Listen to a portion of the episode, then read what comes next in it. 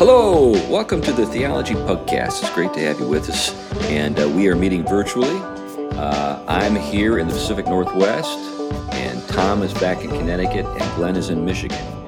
The marvels in the modern world.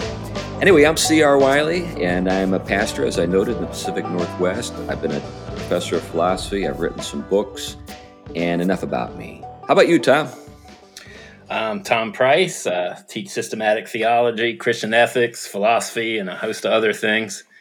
And pretty much will teach any topic these days. no, I'm, just, I'm just kidding. I'm just kidding. there are plenty I don't want to teach. um, I'm actually right. pickier, pickier the older I get. I imagine I'm not the only one.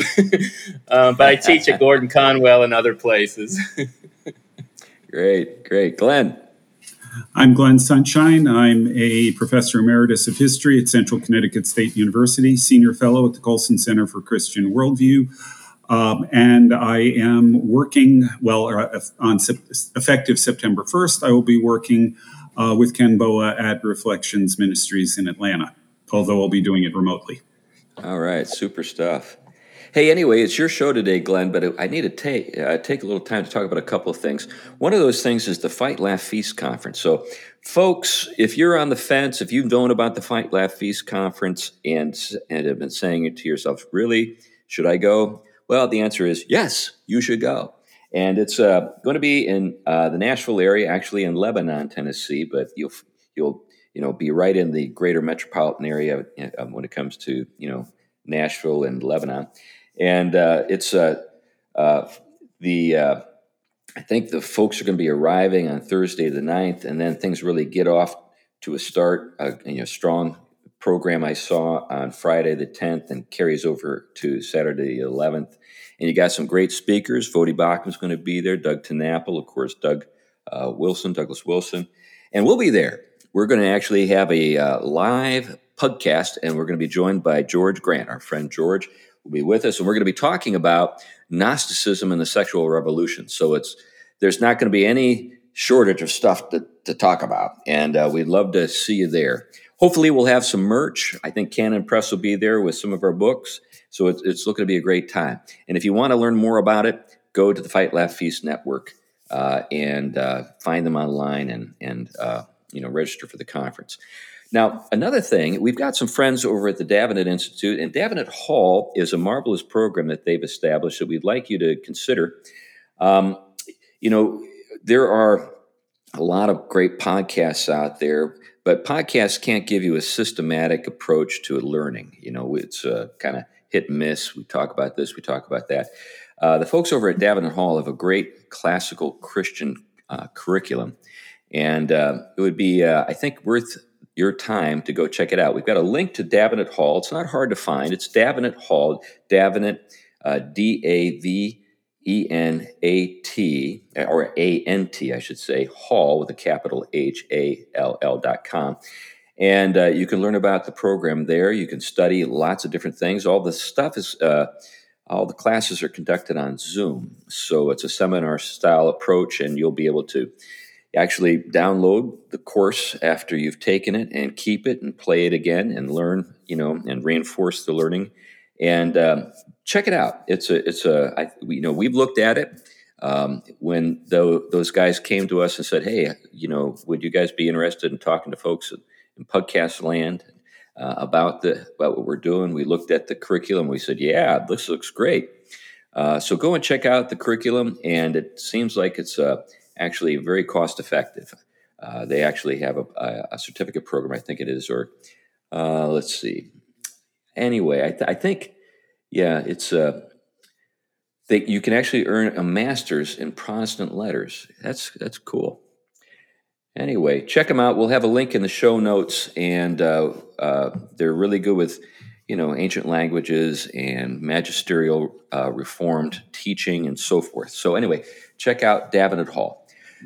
So, what are we talking about today, Glenn? Uh, I thought it would be interesting to talk about the idea of heroes.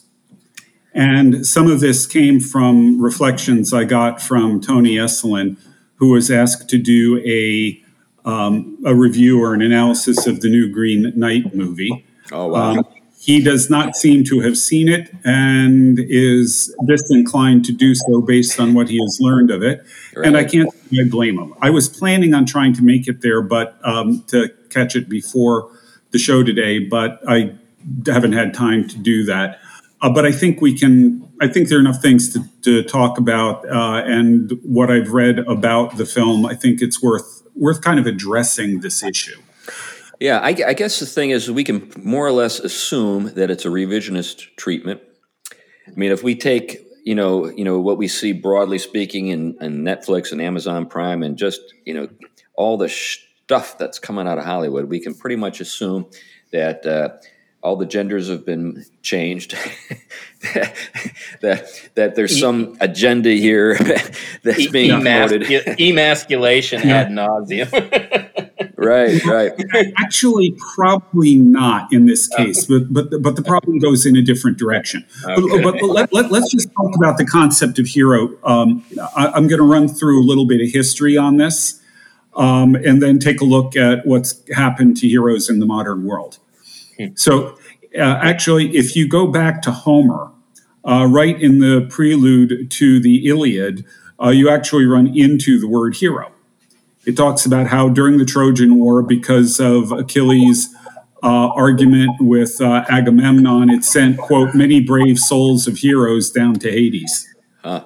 Okay, so so what what what is a hero there? Well, a hero there basically seems to mean essentially a warrior, or at least a good warrior, uh, and particularly one from the upper classes, the ones who uh, go out and fight hand to hand in armor and all of that kind of thing, at least as Homer depicts it. Hold, hold uh, it right there, though, Glenn. We need to we need to make a note here that in the in antiquity, the upper classes were the ones who fought. Right. We don't see yeah. that today. It's a re, it's a reversal. Right, and that was actually you know all the way through the Middle Ages. The definition of a noble was a warrior, at least technically speaking. That's how how they conceived of things. Um, the nobility were the ones who fought. Uh, the lower classes who fought, and there were some who did that as well, tended to be uh, more lightly armed. Uh, Greek word was peltast, and they would um, they would fight typically with with slings or or bows or javelins or something like that. Whereas the true heroes, the hoplites, the heavily armed infantrymen, went out and fought it out hand to hand, shield, spear, sword, that kind of thing. Okay. Actually, you even find them throwing rocks occasionally, but that's another matter. But but so so your heroes start off just simply being essentially warriors. Okay. Uh, that's what the word originally meant. Now, uh, I'm going to skip ahead centuries. Uh, when you get to the Middle Ages, you know, I think we can. The concept of a hero is going to is going to the term isn't going to be used in, in the same way we use it today, but you could refer to the elites, uh, people like Odysseus or Achilles or uh, even Agamemnon or Aeneas or whatever. You could, you could refer to them as heroes, but that would be a modern usage of the word. Uh, the ones who were particularly good, who, who particularly exhibited um, strength on the battlefield. Now, when you get to the Middle Ages, um, warfare has changed. There have been a number of evolutions uh, from Homer's day. But in the Middle Ages, uh, starting roughly around Charlemagne's day, really beginning a little bit before him, uh, the the elite on the battlefield were cavalry. Um, this really started with Charles Martel after the Battle of Poitiers. He was Charlemagne's grandfather. Charlemagne really sort of codifies this. And from the fact that the warrior classes are now fighting on horseback, which, by the way, involves a great deal of wealth, actually this this deserves a pause for a moment. Um, the the cost of in the, in the military, the most expensive thing that you got for your soldier is training. It's not the equipment. So even though as a knight you would need several horses, you wouldn't ride your war horse to the market; it would kill people. You know, you, you, and you would need several war horses. You would need a riding horse. You need all of these kinds of things. You need your armor. You need your weapons, and so on. Dwarfing all of that was training. Because in Charlemagne's day, in the Carolingian period, it was believed that if you didn't learn the rudiments of fighting from horseback by the time you hit puberty, you wouldn't be able to learn them. You know, I, I want to make a, just a quick observation here. Uh, Xenophon and his Economicon, talking about the way you know ancient households were ordered. Fascinating section in that dialogue between you know Socrates and the head of house that's being addressed in the you know in the dialogue is uh, the head of house's uh, sort of description of his weekly routine, which includes training in warfare, martial mm-hmm. discipline. So you know when people talk about uh, the oppression uh, that uh, was experienced by people in a household in the past, they never talk about the fact that when it came to defending the house, the guy who put his life on the line was the head of the house. Right. Yeah. Well, in, in, that's absolutely true, especially in Greece, because in order to be a full citizen, in many ways, you had to have enough money to afford arm, armor and weapons, and you had to fight in the phalanx in the classical period. I mean, you had to fight in the city's phalanx for its defense in the Middle Ages, this create the the fact that you have to spend so much money training and you've got to start so young created the perfect situation for creating a hereditary caste of nobility, and I'm using the word caste here intentionally, uh, rather than class. Um, a, a hereditary caste of warriors who were then identified with the nobility. Um, they were given grants of land to govern so that they could raise money to tra- train their children as soldiers, as, as, as knights. Uh, a knight being technically a mounted warrior. Now, in French, the word knight is chevalier, from the French word cheval, meaning horse. And from that, we get the concept of chivalry. Right. Okay? So, ch- chivalry is the code of conduct for your chevalier, for your knights, um, your mounted warriors. And initial, initially, chivalry really involved just what we would describe as the martial virtues. It involved courage, it involved prowess in battle, it involved loyalty, um, you know, duty, honor, honor above all, all of these different kinds of things. Essentially, the same warrior virtues that you will find in any warrior society. It doesn't matter whether you're dealing with, with the samurai in Japan uh, the ancient Greek warriors, the, the Roman legionaries. Um, in all cases, the martial virtues, and again, the word virtue comes from the Latin word vir, meaning an adult responsible male. Um, these are things that were the initial elements of the code of chivalry. Um, and they typically applied primarily to people in your own warrior band. You didn't necessarily have to apply the code of chivalry to anyone who was number one, not a warrior, and number two, wasn't on your side. Then the church steps in. And Christianity comes along. There are really two sources here, but Christianity on the one hand and the courtly love tradition uh, coming out of Eleanor of Aquitaine's court on the other. But, but the church especially steps in and says, you know, no, being a Christian warrior involves more than just this kind of martial virtue. You have to use it for the right ends. A, a, Christian warrior has to be a Christian first and a warrior second, and use his calling as a warrior to promote justice and righteousness and so on. And that's where you get the idea of chivalry being protection of the weak, protection of women, um, might for right, all of those kinds of ideas. So, really, the influence of Christianity there. You know, this is yeah. fascinating because you know right now we're witnessing just the collapse of Afghanistan. There's a lot of stuff online that you can you know see that just is very disturbing. But one of the things that uh, someone pointed out to me is that is that it really is a kind of survival of the fittest in the sense that you don't see many women or children on these flights out of the out of Kabul.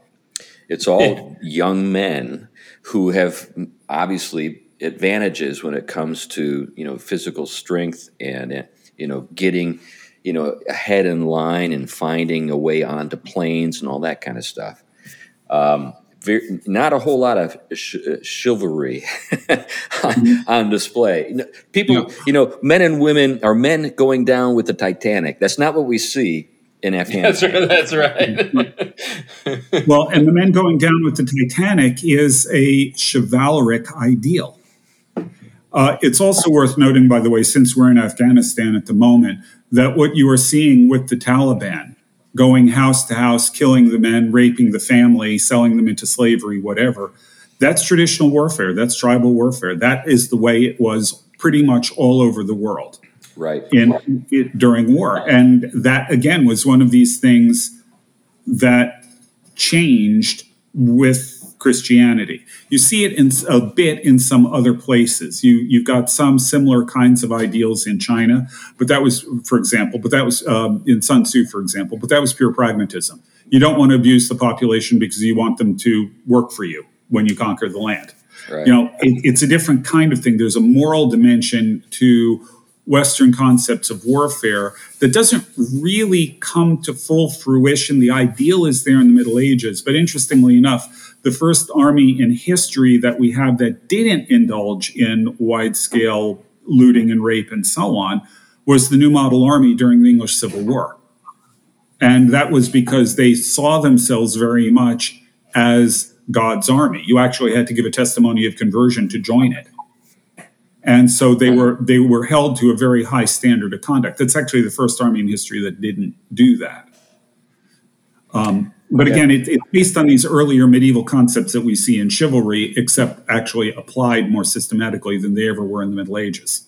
You know, one of the things that you know uh, I think gives a lot of people who are Christians pause in our time is the idea that you can be a Christian warrior, right? That that that the gospel can reform military uh, conduct. And mm-hmm. I embrace that wholeheartedly. But there are a lot of people for whom the idea that, you know, you could be a warrior and a Christian, uh, that almost seems like, like something that's, those are categories that are mutually exclusive. Yeah, but on the other hand, you know, you go all the way back to Augustine. You've got just war theory. Uh, this was modified um, and further developed by Thomas Aquinas, who placed just war under the broad category of love in the Summa. Yeah, that, that's beautiful because uh, you know yeah. that's certainly not the way people think about it. yeah. they don't and put it, that within the framework of love and it did take Christianity a while to hammer that out. It, and I think in the early days they really were reluctant. But of course, in the early days, they were reluctant for a lot of reasons. It wasn't just some kind of pacifist disposition. I mean, you have Jesus recognizing in the soldier with all these virtues faith that Israel did not have, right? And there wasn't the negation of those other virtues. It was actually that that here is a person who who who could be conceived as an oppressor of Israel, um, who actually has more faith than uh, in, in, the God of Israel than he could find in Israel. I mean, there's there's a there's a play.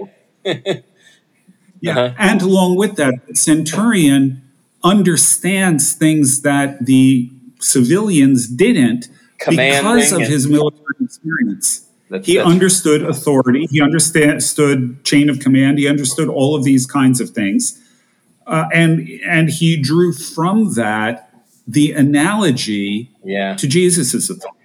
That yeah, right there, Glenn. Mm-hmm. I, I, was going to say that point you just hit with analogy. It, it, I mean, I think that's the brilliant Christian insight that there is a genuine analogy of Christ's lordship and commander of things and the military virtues. I'll, I'll, you know. Yeah. Anyway, Chris, sorry, I didn't mean to cut you off. No, no, that's fine. I think I know Cornelius uh, was uh, highly regarded by his Jewish uh, neighbors. He was appreciated. He he was known for his generosity. Uh, yeah. But he was also a man you probably didn't mess with. yeah.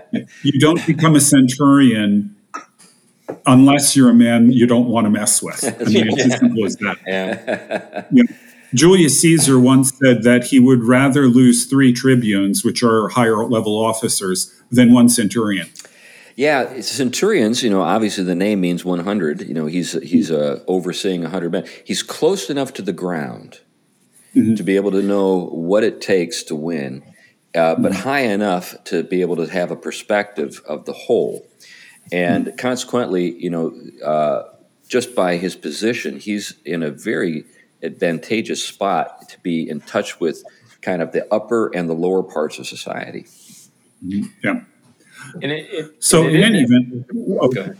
yeah, go. Well, I was going to say it is also interesting here. I mean, this really, I mean, just bursts open. Uh, I mean, something I think that's ever relevant um, to to our current situation, and it's the way in which Christianity does place within this imperial situation that grows in the West is the linkage of Christianity with with empire at a given point. These these alterations of virtue, like you're talking even with chivalry, that would have been inconceivable apart from that that linkage. And and the way in which that I think is becoming severed and we're actually we're, we're returning to a more barbaric sense of power which um, which I think is raw and and uh, misdirected. But anyway I'll, I'll leave it at that. Yeah. Now, all of this, you know, these ideas of martial virtues, but martial virtues that are then extended to courtesy from the word for court, proper behavior at court, courtesy, uh, uh, honor, uh, care for the the weak, the poor, all that, all these these virtues, um, really, in a lot of ways, the idea of chivalry sums up most of the ideals of uh, of medieval society, how you should and should not behave, all of those kinds of things are wrapped up in there. And it's no accident then that when you read um, Tolkien, when you read Lewis, who are so steeped in medieval literature, you get echoes of these virtues, or actually personifications in a lot of ways of these virtues in their writing. So, for example, the first time I read The Lord of the Rings, way back when I was uh, entering my freshman year in college, the thing that I got out of it, I walked away saying, okay, now for the first time, I really understand the idea of lordship and what Right. that means. And, and by analogy, uh, you know, the authority that Jesus had, because I saw it in Aragorn. Right. And the, and the thing about Aragorn's character, you look at him, he knows who he is. He knows that he is the heir of the kings of Gondor, he is the rightful king, and um, it, it is in essence, it has it is his destiny or no one's to bring the kingdom back. And he embraces this and he pursues this. He is not always sure of himself. Um, he is concerned about making mistakes. He knows what the stakes are, all of these kinds of things. But he recognizes who he is. He acts with honor. He acts with authority always, And he but also, but also with humility as Strider, as the ranger. Yeah, he cares about people. You know, you think about his conversations with like Sam Gamgee or, you know, uh, Barliman Butterbur. Now, there's a little bit of antagonism between Barliman Butterbur and Strider, but it's because uh, Aragorn knows who he is and Barliman doesn't know who he is. But think about, you know, even this idea of the king being a healer. So, you know, he demonstrates his kingly character by tending to the wounded, by helping people who are hurt. Yeah. Uh, and uh, another one that I would like to point out that is emphatically not a pagan virtue is humility. Aragorn, when you first meet him, is given who he is, he is absolutely humble. He's traveling around in the wilderness, sleeping uh, rough, uh, taking protecting the region from all kinds of monsters and things like that, while people are uh, treating him with contempt. They're they're they're afraid of him. They you know they don't. th- This this is this is a kind of humility in action. So he is humble, but he also recognizes his authority, and when it's appropriate, he takes it and moves forward. with it. You know, the, this is an ideal. The, these are ideals and these are virtues that, from the perspective, if you understand medieval concepts of chivalry, all of this makes perfect sense.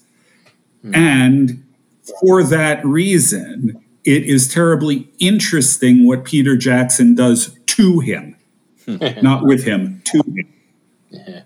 Um, now he, you know, he did not want to portray Aragorn as he was in the book, because he said, you know, when when the person, you know, you don't want a person who says, "Yeah, I'm the rightful king and I'm going to go take it," because the, we've seen this too often. He says.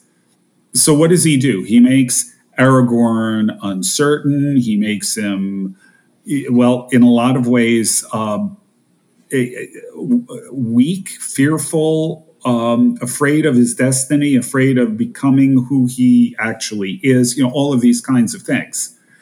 Um, and he also has Aragorn acting in emphatically unchivalrous ways. So, for example, in the book, he beheads the mouth of Sauron at a parley. You don't do that. So that happened in the movie, but not in the book. Movie, but not in the book. Right? Yeah, it's I've not, book. I've not seen, I've not seen the movie. Fortunately, I've not had my mind polluted. well, and and um, you know, but th- there's this also this relationship. I mean, I think what you have with comparing the book with with Jackson's interpretation is is you have the the, the kind of tension that this kind of interpretation he wants to bring to make it more plausible to the kind of world he's trying to show the film in um, is, this compromise um, on the transcendent and the the the the way in which the the you know uh, to use literary language the transcendental signified the way in which the ultimate reference orders things like like our destiny and our identity in this is very very different than this this lack of certainty of identity that a modern would have because they don't they don't know what it's ground it, it's grounded either in some kind of fragile immanent or in some kind of construct. And, and so you you you are constantly it, it's it's almost like it's always deferred you know it, it, it's always it's it's never embraced it's always deferred unless finally you know some, something forces it to happen yeah yeah. know, uh, another example that I would pick that's kind of obvious is Faramir. Mm. You know, Faramir in the book says he doesn't know what weapon it is, but he wouldn't pick it up even if he found it on the side of the road.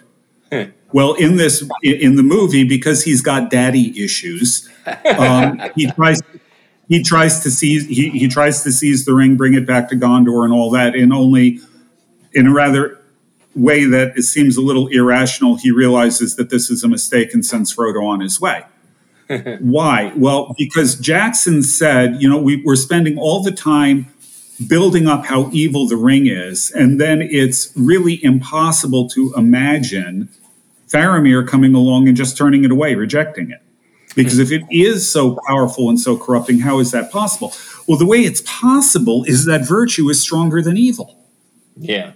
Right. And in the modern world, people don't understand that, that it is possible to genuinely be an honorable, noble character, to have virtue that is greater than the temptations to evil. They cannot imagine a situation in which something like that would be the case.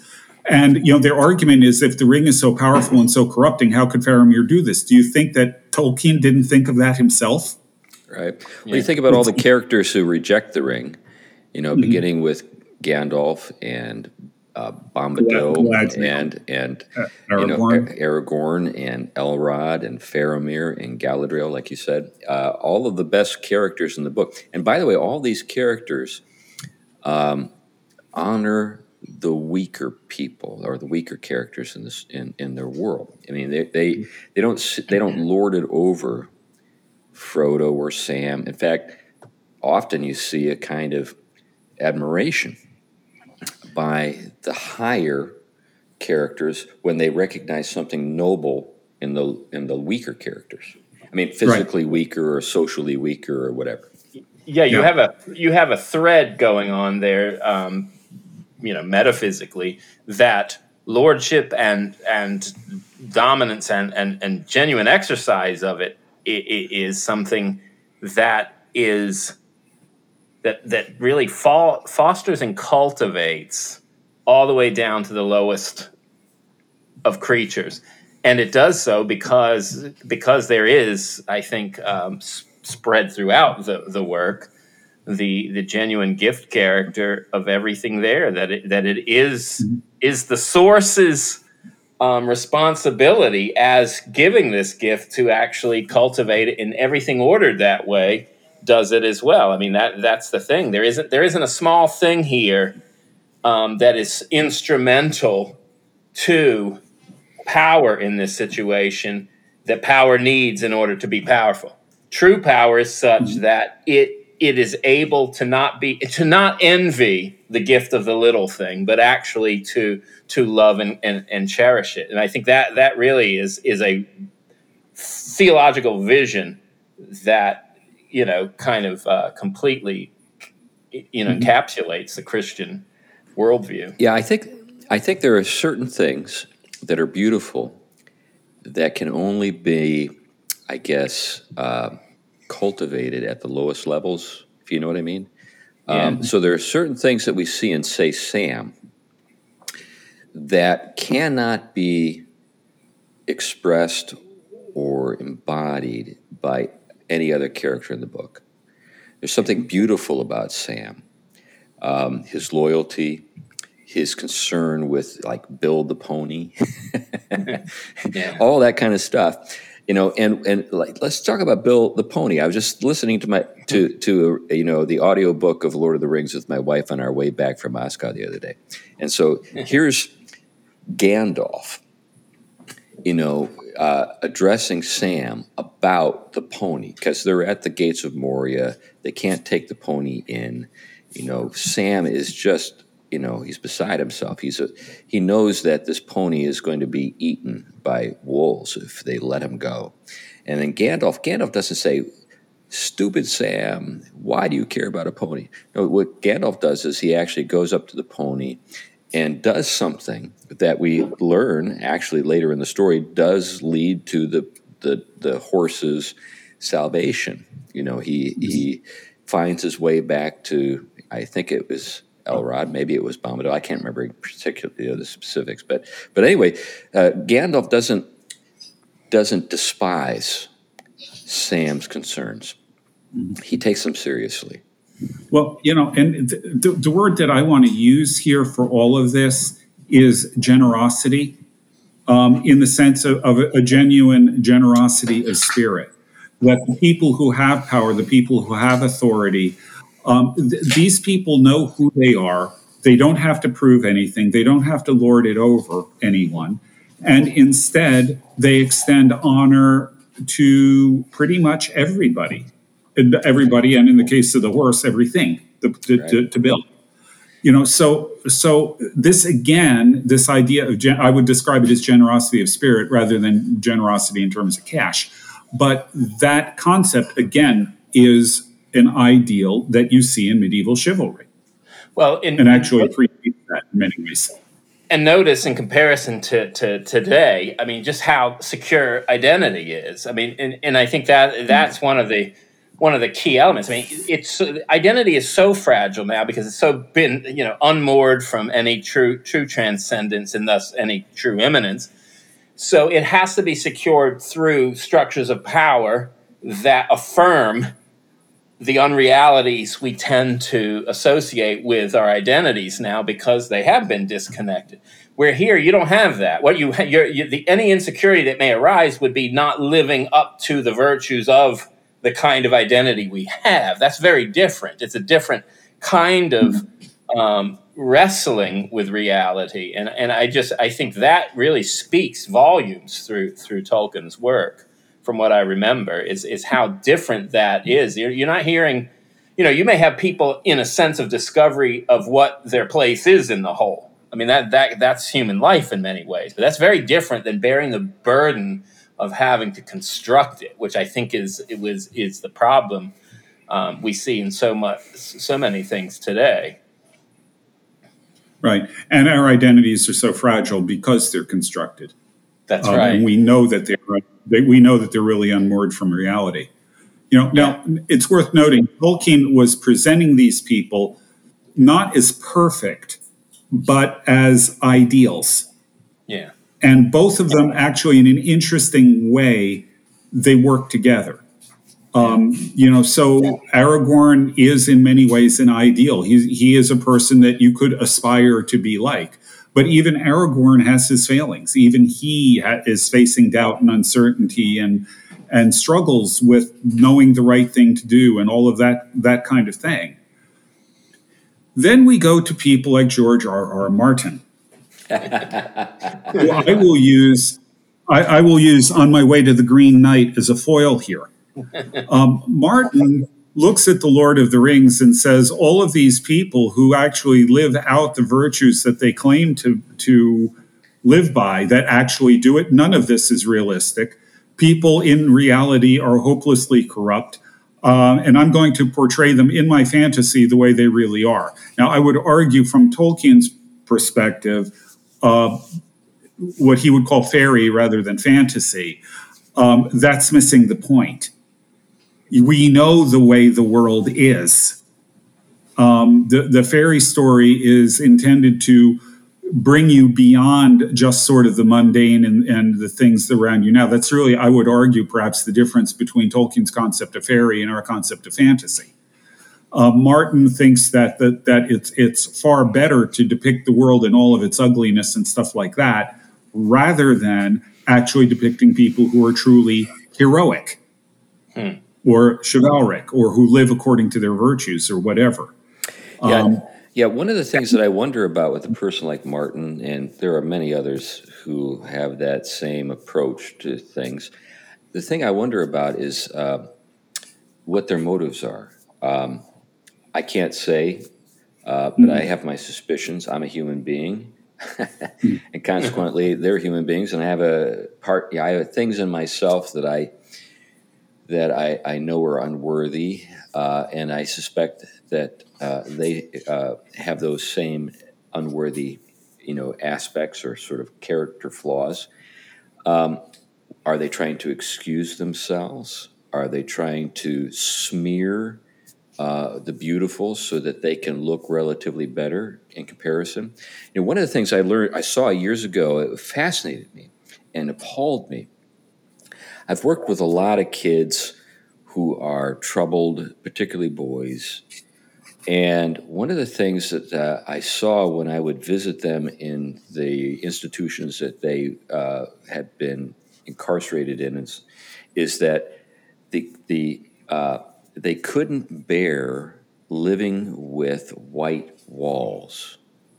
Now, let me go on to explain what I mean. They would, they would desecrate them by smearing feces on them. I saw this again and again and again, and I wondered what is going on with this. My conviction is I can't prove this. We're not in the world of you know empirical sort of sociological studies. We're just I'm just sort of what is going on with this. My my guess is that they cannot bear purity because they are impure. Mm-hmm.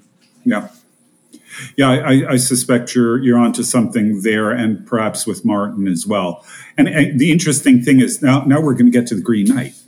Uh, the interesting thing is if you read the story of the Green Knight, Gawain is the uh, is the paragon of knightly virtues, and um, you know he more or less succeeds in the test that he is confronted with. He has a minor flaw at the end, which he considers a, a real uh, black mark on his honor. Um, really pretty minor, all things considered. But the way they read it, they took the whole thing and inverted it so that Gawain is actually the epitome of everything a knight is not supposed to be. He's got all of the vices, fails at pretty much everything um, in terms of how he is supposed to behave. Um, and then in the end, although they don't say this directly, he actually gets his head chopped off. That's sort of the implication. Whereas in the story, it ends very, very differently. And, you know, when you talk to the director, he's talking about, you know, interrogating the subtexts of the original poem and, you know, all of this kind of language, which is just another way of saying that he's rewriting it. Yeah, he's right. actually he is actually desecrating yeah. the story. Um, yeah. And I, I, don't know a better word than desecrate here. He's polluting it. He's defiling it. Now, this is what Tony Esolen has to say. yeah. Or, now, you know, to use Joseph Pieper's language, he's raping it. I mean, that's that's sort of what, if you want to be honest, that's you know, that's really what's going on there. Right. Well, Tony Esolen uh, on Facebook, um, I'm going to read something that he wrote. about this, and this was really the thing that got me thinking about this topic. Uh, on August 6th, um, he does a word of the day. It's gold. I'm not going to get into the gold part of this. Uh, but he says, I've been asked to review the current film, The Green Knight, which by all accounts is a pretty sick and malevolent travesty of that splendid medieval poem, Sir Gawain and the Green Knight.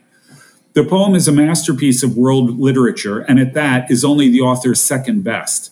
His absolute best is Pearl, which, in my view, for its technical virtuosity, is the most magnificent narrative poem in English. It is also deeply moving, humane, and cheerfully consoling while being steeped in the theology of salvation, as is Sir Gawain and the Green Knight. We don't know the author's name because, I guess, he didn't see fit to make sure that people knew it. He's as great a poem in his vein as Chaucer is in his. Mm-hmm. What I've picked up about the movie, and this is where, where it gets interesting. What I've picked up about the movie confirms my suspicion that Hollywood is effectively dead. You would do better to ask Helen Keller to compose a symphony than to ask Hollywood to produce a single film in praise of the gentleness, the moral courage, the purity, and the simple religious devotion of Sir Gawain, the unlikely hero in the medieval poem. It isn't that the people in Hollywood don't like Gawain's virtues as the poet portrays them, it's that they simply do not understand them or do not know that they exist. Everything in their world is dark, gloomy, cynical, and mirthless. They paint with a palette ranging from gray through black to some infernal color that is darker than black and has no name. They have the anti Midas touch. All the gold they handle turns to soot. Okay. Now, there's actually there's actually one more paragraph I'd like to read, but I want to pause there for a moment. I think that this is I think he's exactly right here that Hollywood really has well, and it's not just Hollywood. I would say the culture itself really doesn't understand or have a category or believe in the possibility of genuine virtue. Yeah. They don't believe that there is a possibility for a character to be genuinely chivalric, genuinely heroic. They all have to be fundamentally flawed on a really deep level. I mean, even I would argue Aragorn in The Lord of the Rings is when you when you first see him in uh, in uh, the House of Elrond in the Fellowship of the Ring and he has a conversation with Arwen. He's just he's just uh, really angsty about the fact that his his ancestor failed. Yeah, you know, and, and I mean, what you what you really have going on here is is a distortion of pure spiritual beauty, um, mm-hmm. flowing and therefore ha- being uh, in human beings through virtue being conformable to it. I mean, you can have a Platonic reading of that. Christians who who who early on saw the value in that because it was consonant with truth, beauty, and goodness being at the heart of of, of the transcendent source of everything, God. Right is such that there is a purification. I mean, we call it holiness and godliness.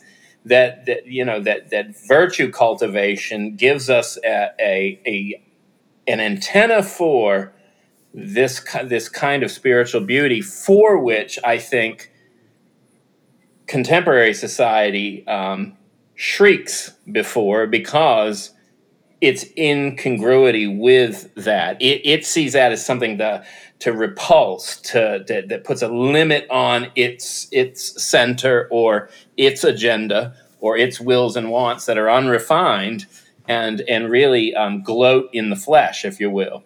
Um, you could use the biblical terminology of this is this is pure flesh um, rebellion against um, the true beauty of true spirituality, and and I think that's what you have going on here. That this gross obsession with indulgence um, that that represents you know the heroic poet, right? The one who's drunk all the time, st- you know, Sean Penn, if you will.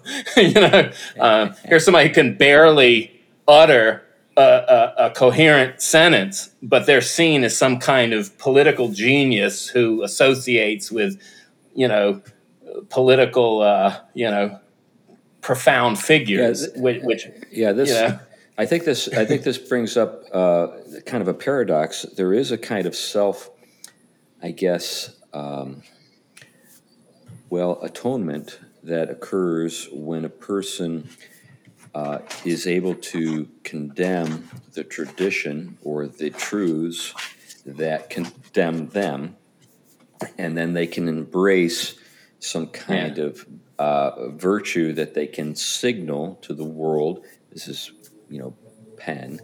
Uh, it, it, doesn't have any sort of, uh, you know, sort of connection to reality. I mean, this is a guy who thought Venezuela was like uh, heaven on earth or something. You know that, it, that yeah, we should yeah. all follow the pattern of uh, that we find in in that sort of failed state. You know, there's another irony here too. These same yeah. people are the people who will argue that humanity is basically good. Right. humanity, humanity is basically good, and yet they're incapable of imagining a good person. Right, right, yeah. right. Uh, or at least on a heroic level. Well, uh, that that paradox works in the other direction. You know, here we are, uh, and I know Tol- this is true for Tolkien and, and Lewis and other Christians. We believe that human beings are fallen, and that, and that may be the secret to why we can portray a character like Aragorn if we, you know, hold up Tolkien as a Christian exemplar of good writing. Yeah. Um, so the you know the point here, I guess, is that the culture has completely lost any concept of virtue. We've talked about the implications of this for the idea of liberty. If you don't have virtue, you can't have liberty. Um, it, according to the founders, you can't have a republic either. It's worth noting the direction we're heading. But it also affects our art. And, you know, in particular for me, uh, where I see this most pointedly is even in our fantasies, we cannot imagine goodness. Yeah. Right. Yeah. Now, and, and uh, I'd, I'd, I'd like, oh, go on, Tom. No, I was just saying. It, well, my, my point. I, it may be better to come in at a different point. So keep keep going with your role, and I, will bring it in when when I think it, it fits. But it's well, it's something related to lack of virtue cultivation. yeah, I, actually, what I'm what I'm going to do is is uh, shift directions a little bit. I want to read Tony's next paragraph about the Middle Ages because I think it's absolutely brilliant. Um, okay. Okay, well maybe I'll get this in. Maybe I'll get this in real quick. Oh. One one of the other areas sure. you mentioned the areas is missing, but one of the other areas you see, and I know there are other other causes going on here, but one of the things I really see in a, in a in a more mainstream way is the increasing impatience of. I mean, you're seeing fights break out in airports and restaurants, but this this exactly when you mentioned that last point that you can't have a republic without the virtues, you can't have general civility and communication without virtue because passions start to run un, unguided and and not directed. And so you you you really when you break down all of these things the transcendent reference the orientation towards it grounded in godliness holiness and virtue development th- then what you end up with is the, the rawest form of human expression you can have which is it, it undermines us. It takes away from the dignity, even as fallen creatures being made in the image of God. Yeah. Yeah, that, that that's another good extension of it. That that it extends way beyond um, just the political or the cultural. It extends even into our dealings with each other. Each other, yeah, yeah. So um, just because I'd like to I'd like to finish this uh, this section from Tony. I'm going to read his next paragraph uh, or two here. This is his um, his discussion of the Middle Ages in medieval culture. Of course, they, the people in Hollywood, believe that the age that produced the poem was dark. Strange that. The medieval mood before the Black Plague, and even in many ways after that event late in the period, 1348, is quite the opposite of dark. Imagine Gothic cathedrals before the soot of the Industrial Revolution. They were perfect jewel boxes of light. Henry Adams, no Christian apologist, saw it and appreciated it. Everywhere you went in Europe, people were outdoors in the unusually warm weather. Footnote from me: the medieval period was warmer than our current climate.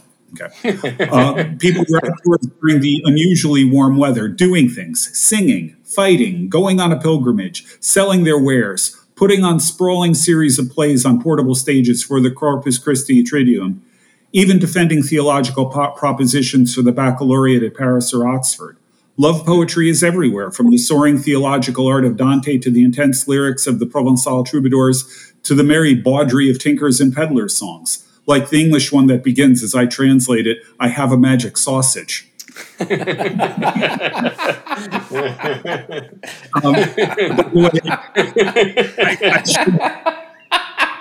bawdy is what they used to call that. there is a difference between bawdy and raunchy. Um, it, it, it's worth noting that it isn't only the, the tinkers and peddlers that do this. There were a number of high churchmen known as the Arctic poets who wrote, well, the Carmina Burana which is a celebration of uh, wine, women, and song. Um, uh, there's, there's, a thing called the Arch Poet's Confession that has a section that someone translated into English. And by the way, it rhymes in Latin too, although the rhymes are different. Translated this this one small section of this very long poem as "In an alehouse for to die is my resolution." Let wine to my lips be nigh at life's dissolution. That will make the angels cry with glad elocution. Grant this drunkard God on high grace and absolution. this kind of stuff was around. I mean, these, these but anyway, um, I drink to that, except I drank it all already. But there is there's room for everything if it's ordered the right way. Continuing on um, with Tony. International trade brings spices and silks to the drab old British Isles. And let's not even talk about Florence and Venice. Look at the paintings. Look at the stained glass windows. Look at the illuminated manuscripts. Read the songs. Sing the carols. It was not a glum and bitter time. Ours is that. We don't even reach the level of iron pyrite. If the age of Mark Twain was gilded, what the heck is ours when we don't even build town halls or libraries that are worth a damn? If the age that gave us Scott Joplin and Richard Strauss and Rodin and Puccini was gilded, and in many respects it was, what on earth should we call this age when we can't even appreciate a beautiful poem from the past but have to smear it with our own slime? Yeah, it definitely that definitely uh, is reflected in my earlier comments about these disturbed boys who couldn't bear a white wall. Right, and and that you know that that made me. I was going to read this in any event, but after your comment, I thought I'd very definitely have to read it. Um, this is, by the way, Tony Esolen. I wish I could write half as well as he does. yeah, yeah, the guy, the guy's a brilliant thinker and an absolutely brilliant writer. Yeah, and I mean, this yeah. is just for a quick Facebook post. Yeah, yeah. Well, he's a fast writer too. I was I remember talking mm-hmm. with Jim Kushiner over at Touchstone. He's the senior editor there, and in house you know, Tony is one of the senior editors there. In house, they refer to him as the Esolen because they're not they're not able to sort of uh, comprehend how one man could produce so much stuff. yeah, it's all good. Yeah. So it it it, it is. Um, yeah.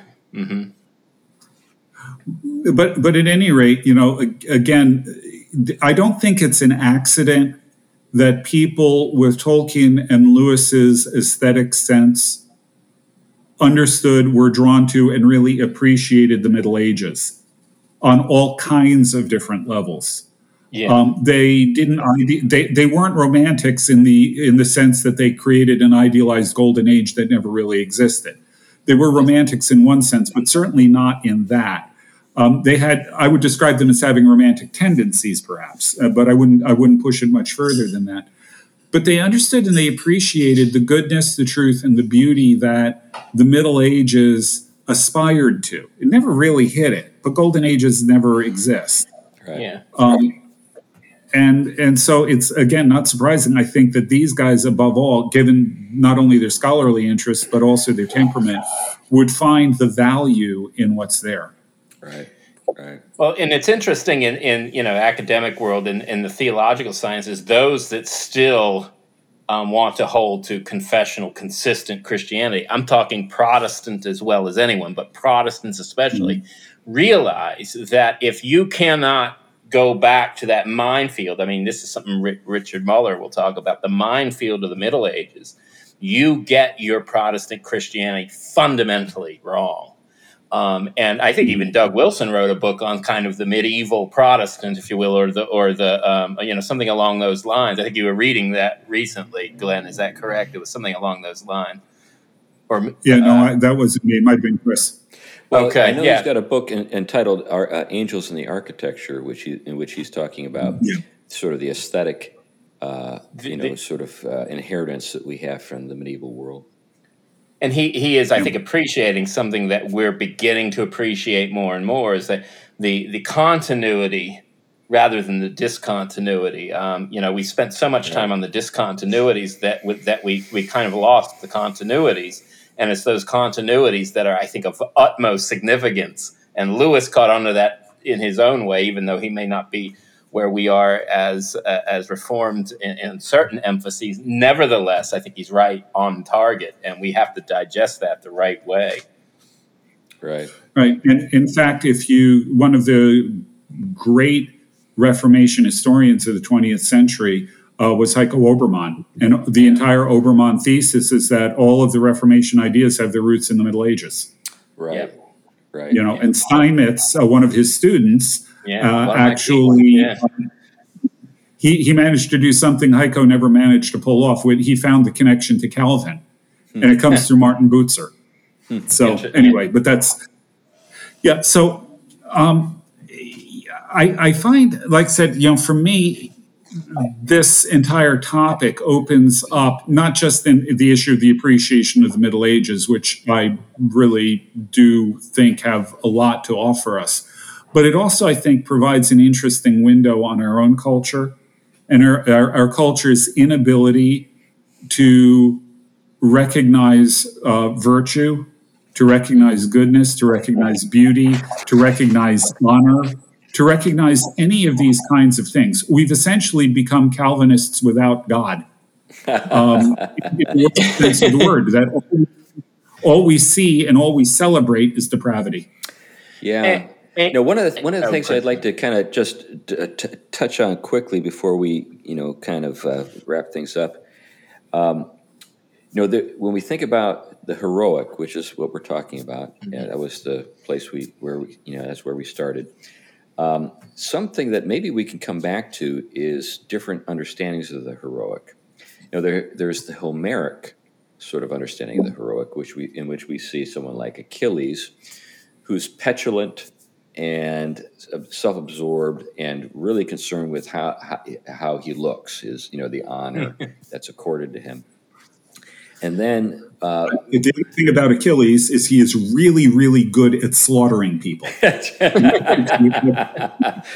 but that we have other kinds of uh, we have other understandings of the heroic that come later. I think the Roman understanding is different certainly uh, you've already sort of uh, sort of brought to the surface the way that medieval thinkers with the, the, understanding of chivalry, you know, thought about thought about this. You know, when I think about this, I, I can't help but think about baseball because uh, the, the, the Boston Red Sox back in the early 2000s hmm. had a great team that won a couple of World Series, and they had some very different characters on that team. One of those characters, uh, you know, was Jason Varitek, uh, and the other uh, guy that I'm thinking about is David. Uh, oh, I'm just drawing a blank. He was the uh, the designated hitter for the Red Sox. Uh, David Ortiz. David mm. Ortiz. When David Ortiz, I, I, think of David Ortiz as sort of a, an expression of the Homeric hero, and I think of Jason Varitek as an expression of the of the Roman understanding of heroism. So, like when when David uh, Ortiz would hit a home run, there was no one who admired his home run more than him. he would stand there and watch it soar over the wall. You know, he was just wow. Jason Varitek, when he'd hit a home run, he was almost embarrassed. He would, his head would go down, and he would run the bases as fast as he possibly could, and re- would refuse to acknowledge the crowd when they cheered for him. He was just sort of like the Roman understanding is I'm just doing my job. I did my duty. I hit a home run. Stop praising me. anyway, yeah. I had to throw that in because whenever the subject of heroism comes up, I think of those two characters, David Ortiz and, and Jason Varitek, and how they kind of embody those two different ideals. But anyway. what a way to end well, the show. I've, I've just about finished what what I mean. There's obviously more wrinkles and details we could pull in, but I, I got through the stuff I'd intended to get through, so I'm good. So why don't we land this plane? Did you see that? Look, that after that, after that meme, I don't think I can even I can end the show the same way anymore. that was time great. to bring this baby in for a landing. that was a fun meme. Anyway, uh, we should bring this plane in for a landing. Is there anything else you want to say, Tom, as we wrap up? No, I mean, a lot of fascinating things, but we've got God willing, plenty of shows to return to them. So, so That's but right, a great, right. great conversation. And you know, as I think about this, I can't help but have uh, the saying of Gypsy Rose Lee come to mind. Always leave them wanting more. And that's what we'll do. We'll leave you wanting more of the show because that'll help you tune in next time.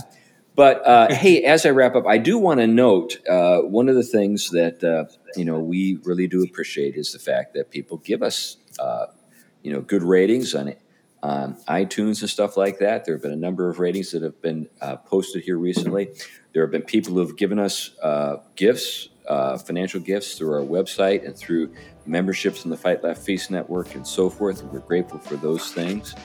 And uh, so, you know, it, it just is marvelous to see how people enjoy the show, and we really uh, are grateful that people like the show. So thank you for, for all the ways that you let us know that. Anyway, that's enough for now. Bye-bye. Bye.